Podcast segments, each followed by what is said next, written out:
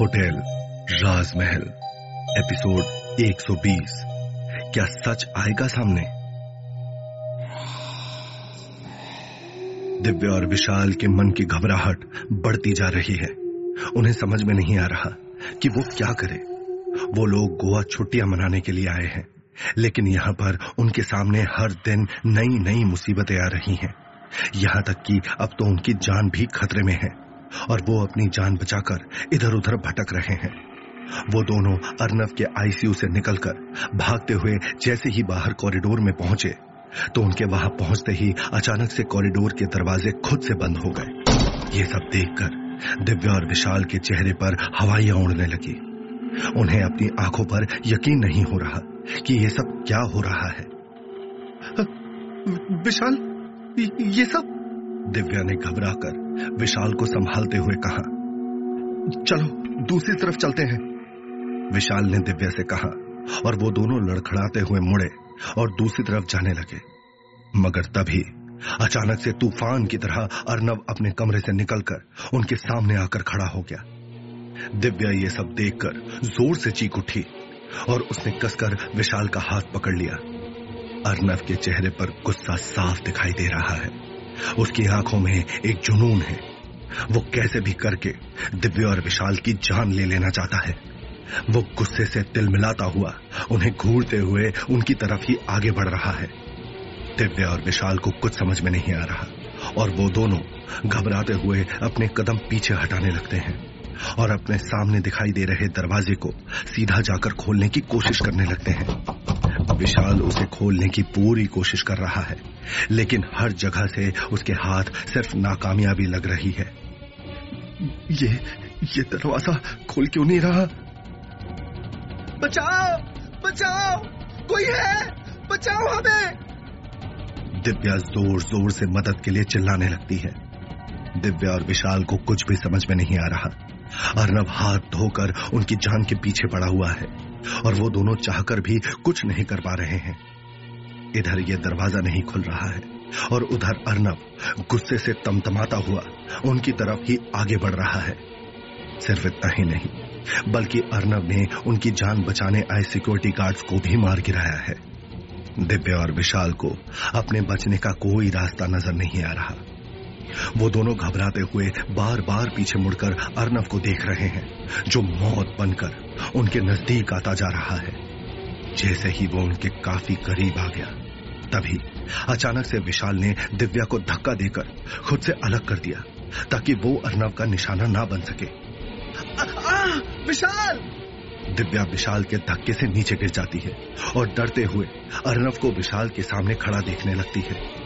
वो जानती है कि इस वक्त भी विशाल सिर्फ़ उसके बारे में ही सोच रहा है। अर्नब विशाल के सामने जाकर खड़ा हो गया। गुस्से से उसकी आँखें बेहद लाल हो गई हैं। उसकी नज़रें सिर्फ़ विशाल पर टिकी है। तुझे क्या लगा? तू मुझसे बच जाएगा। मैं तुझे छोड़ने वाला नहीं हूँ। तूने जो कुछ भी किया है, वो तुझे भुगतना ही पड़ेगा। फिर चाहे तू कितने भी नाम क्यों न बदल ले। मैं आज तुझे नहीं छोड़ने वाला।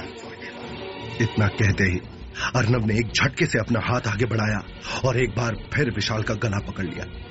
उसकी आँखें हर बीतते हुए पल के साथ और भी ज़्यादा बड़ी और खतरनाक होती जा रही हैं। उसे देख देख कर दिव्या और विशाल की हालत खराब होती जा रही है। उन्हें समझ में नहीं आ रहा कि आखिर ऐसी क्या बात है जो अर्नब इस तरह से उनके पीछे पड़ गया है। आखिर इन सारी चीज़ों के पीछे ऐसा कौन सा राज छुपा हुआ है, जो उन्हें पता ही नहीं? अर्नव के उसका गला पकड़ते ही विशाल बुरी तरह से छटपटाने लगा। उसकी साँसें रुक रुक कर आने लगी और उसका पूरा मुँह बुरी तरह से लाल पड़ गया। दिव्या ने यह सब देखा और वो तुरंत उठकर विशाल की मदद करने के लिए आगे आ गई। वो अपने दोनों हाथों से पूरी ताकत लगाकर अर्नव के हाथों की पकड़ को ढीला करने की कोशिश कर रही है। मगर अर्नव पर इन सारी चीज़ों का कोई असर नहीं हो रहा।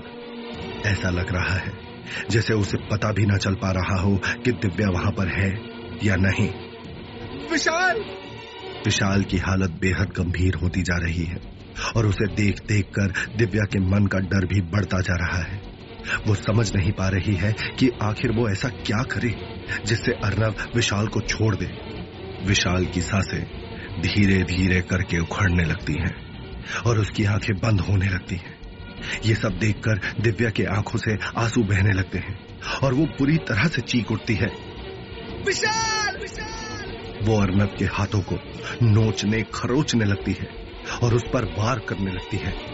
तभी अचानक से देखते ही देखते विशाल की गर्दन पर अर्नब की पकड़ अपने आप ढीली पड़ने लगती है। वो गुस्से और हैरानी से अपने हाथों को देखने लगता है। वो और भी मजबूती से विशाल की गर्दन को पकड़ने की कोशिश करने लगता है, मगर उसका हाथ अपने आप पीछे हटने लगता है। विशाल और दिव्या ये सब देखकर बेहद हैरान हो गए हैं। उन्हें समझ में नहीं आ रहा कि अचानक से ये सब क्या हो रहा है। अर्नव का हाथ अपने आप पीछे कैसे हट रहा है? इससे पहले कि वो दोनों कुछ समझ पाते, अर्नव हवा के झोंके के साथ उड़ता हुआ दूर जा गिरा। अपनी गर्दन से उसकी पकड़ छूटते ही विशाल तुरंत ज़मीन पर गिर जाता है और अपने घुटनों पर बैठकर अपने सीने पर हाथ रख लेता है और ज़ोर ज़ोर से खांसने लगता है। दिव्या तुरंत झुककर उसकी पीठ सहलाने लगती है और उसे संभालने लगती है। लेकिन उसकी नज़रें अब भी अर्नब पर ही टिकी हुई हैं। उन दोनों को इसी बात का डर है कि कहीं वो दोबारा उठकर ना खड़ा हो जाए। अरे ये तो गया तभी विशाल को वहाँ किसी के हंसने की आवाज़ आने लगती है। विशाल ने तुरंत अपना चेहरा उठाकर ऊपर देखा तो वो दंग रह गया। उसे अपनी आँखों पर यकीन नहीं हो रहा। वहाँ पर और कोई नहीं, बल्कि बंसी और मुरली खड़े हैं। उन्हें देखते ही दिव्या और विशाल के चेहरे पर एक बहुत बड़ी मुस्कान आ जाती है। तो इसका मतलब ये है कि मल्लिका जी सच में हमारी फ़िक्र करती है। मुरली और बंसी के आने से विशाल और दिव्या के चेहरे पर एक सुकून आ गया है। वो दोनों अब ये बात अच्छी तरह से जान गए हैं कि उन्हें कुछ नहीं होगा। वहीं दूसरी तरफ़ अर्नब धक्का लगते ही गिरकर बेहोश हो गया है और उठ ही नहीं रहा। अपने आप को जल्दी से संभालकर आईसीयू के डॉक्टर्स तुरंत अर्नब के पास पहुँच गए। वहाँ पर दिव्या और विशाल के अलावा किसी भी और इंसान को मुरली और बंसी नज़र नहीं आ रहे हैं। वहाँ आते ही सारे डॉक्टर्स ने तुरंत अर्नब को घेर लिया। वो उसकी आँखें खोल खोल कर देखने लगे और उसकी नब्ज चेक करने लगे। उन्होंने अर्नब का हाथ पकड़कर देखा, लेकिन वो नीचे गिर गया, जैसे उसमें जान ही ना हो। डॉक्टर्स उठकर खड़े हो गए।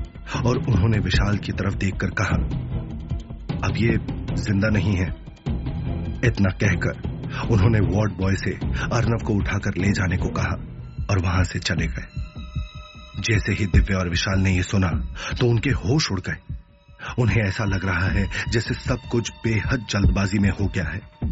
अभी कल ही तो वो दोनों होटल राजमहल के भूतिया माहौल से बचने के लिए गोवा आए थे।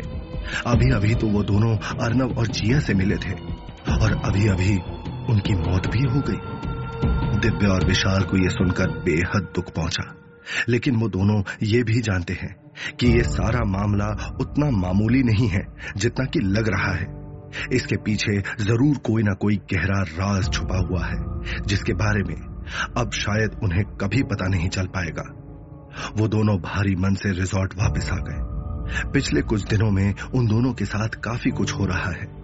ऐसी ऐसी चीज़ें जिनके बारे में उन्होंने शायद अपने सपने में भी नहीं सोचा था।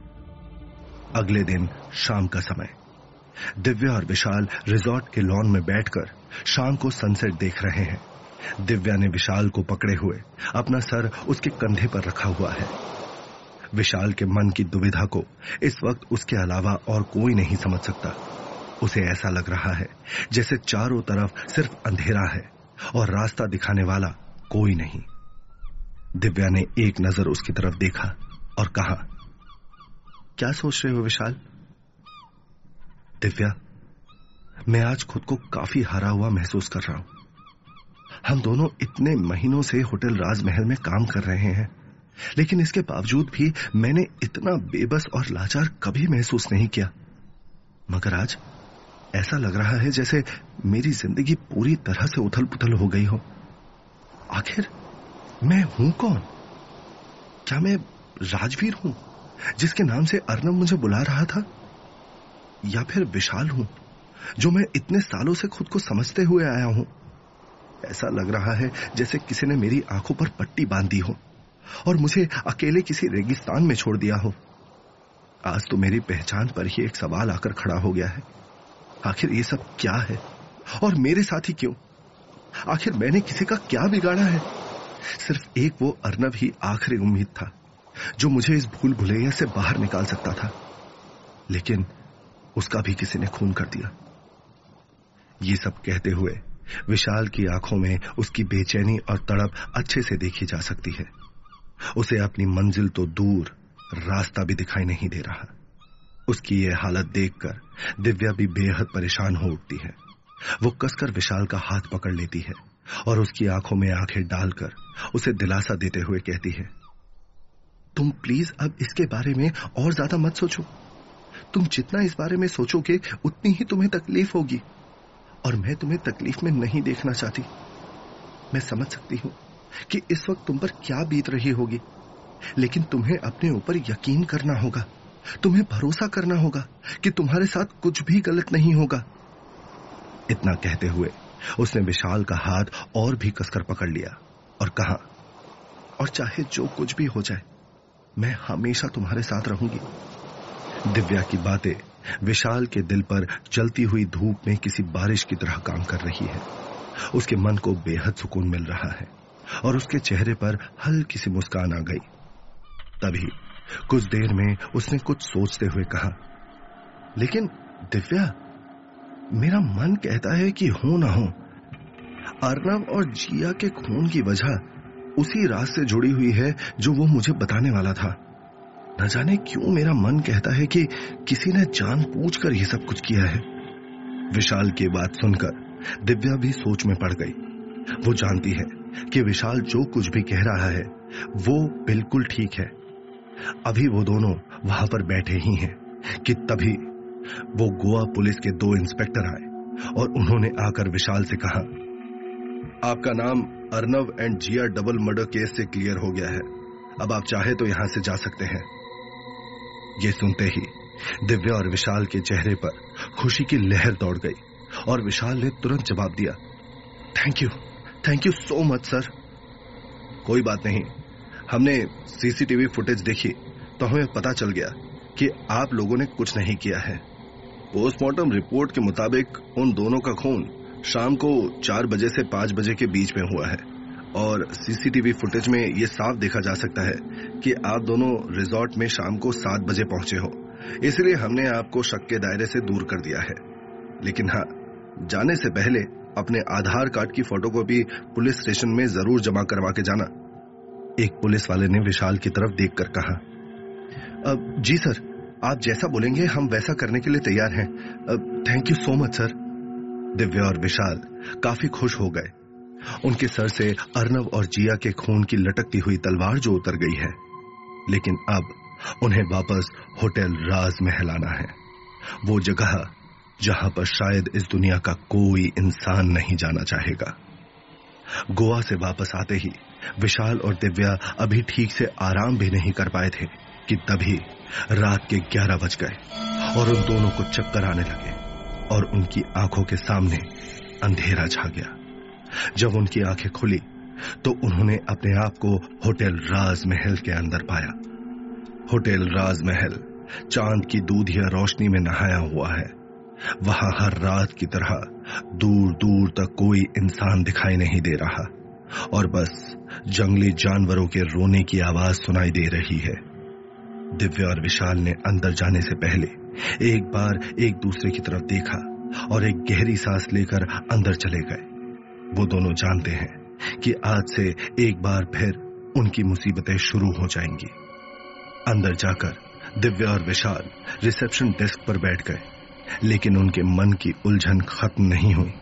विशाल के माथे पर चिंता की लकीरें हैं और दिव्या का मन भी कहीं खोया हुआ है। क्या सच में विशाल विशाल नहीं बल्कि कोई राजवीर है?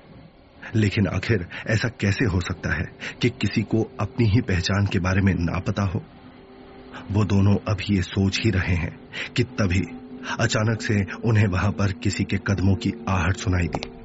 ये देखकर दिव्या और विशाल तुरंत चौंक गए और उन्होंने पीछे मुड़कर देखा लेकिन वहाँ पर कोई भी नहीं है। विशाल? दिव्या ने घबराकर विशाल का हाथ पकड़ लिया। विशाल भी एकदम चौकन्ना हो गया। वो जानता है कि अब वो दोनों गोवा में नहीं है। ये होटल राजमहल में है और यहाँ कभी भी कुछ भी हो सकता है। तभी अचानक से किसी के ज़ोर से चिल्लाने की आवाज़ आई और दिव्या और विशाल डर के मारे थर थर कांपने लगे। आखिर अब कौन सी नई कहानी शुरू हो गई? तो क्या होगा कहानी में आगे? विशाल और दिव्या, क्या कभी जान पाएँगे कि विशाल विशाल ही है या फिर राजवीर? क्यों मल्लिका ने पहले ही विशाल को गोवा जाने से रोका था? क्या वो ये सब पहले से जानती थी? अब होटल राजमहल में पहुंचकर कौन सी मुसीबत विशाल और दिव्या का इंतज़ार कर रही है? इन सभी सवालों के जवाब जानने के लिए सुनिए। होटल राजमहल सिर्फ़ पॉकेट एफ़ पर।